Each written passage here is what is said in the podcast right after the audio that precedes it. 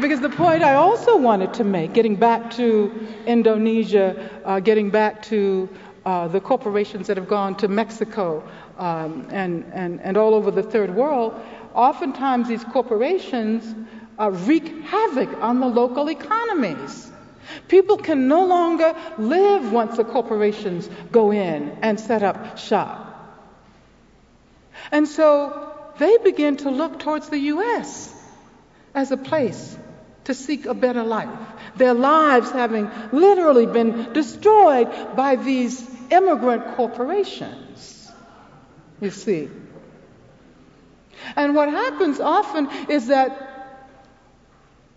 they use precise, precisely the same routes that have been carved out by the migrating corporations to come to this country. And all they want is a chance at a decent life.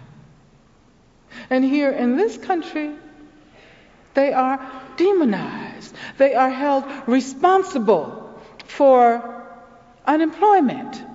Nobody you know, ask Nike, well, why don't you come back here and set up some factories in various, uh, um, you know, cities and states in the U.S. and provide jobs for, for the people to whom you are selling those shoes, many of whom go out and try to steal money in order to buy a $120 pair of Nikes.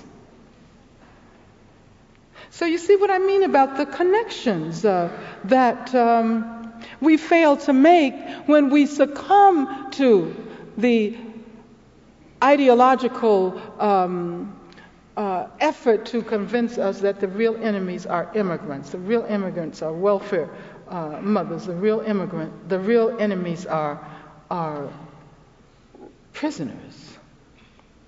And then, of course, there are prisons that are devoted to incarcerate so called illegal immigrants, people without documents.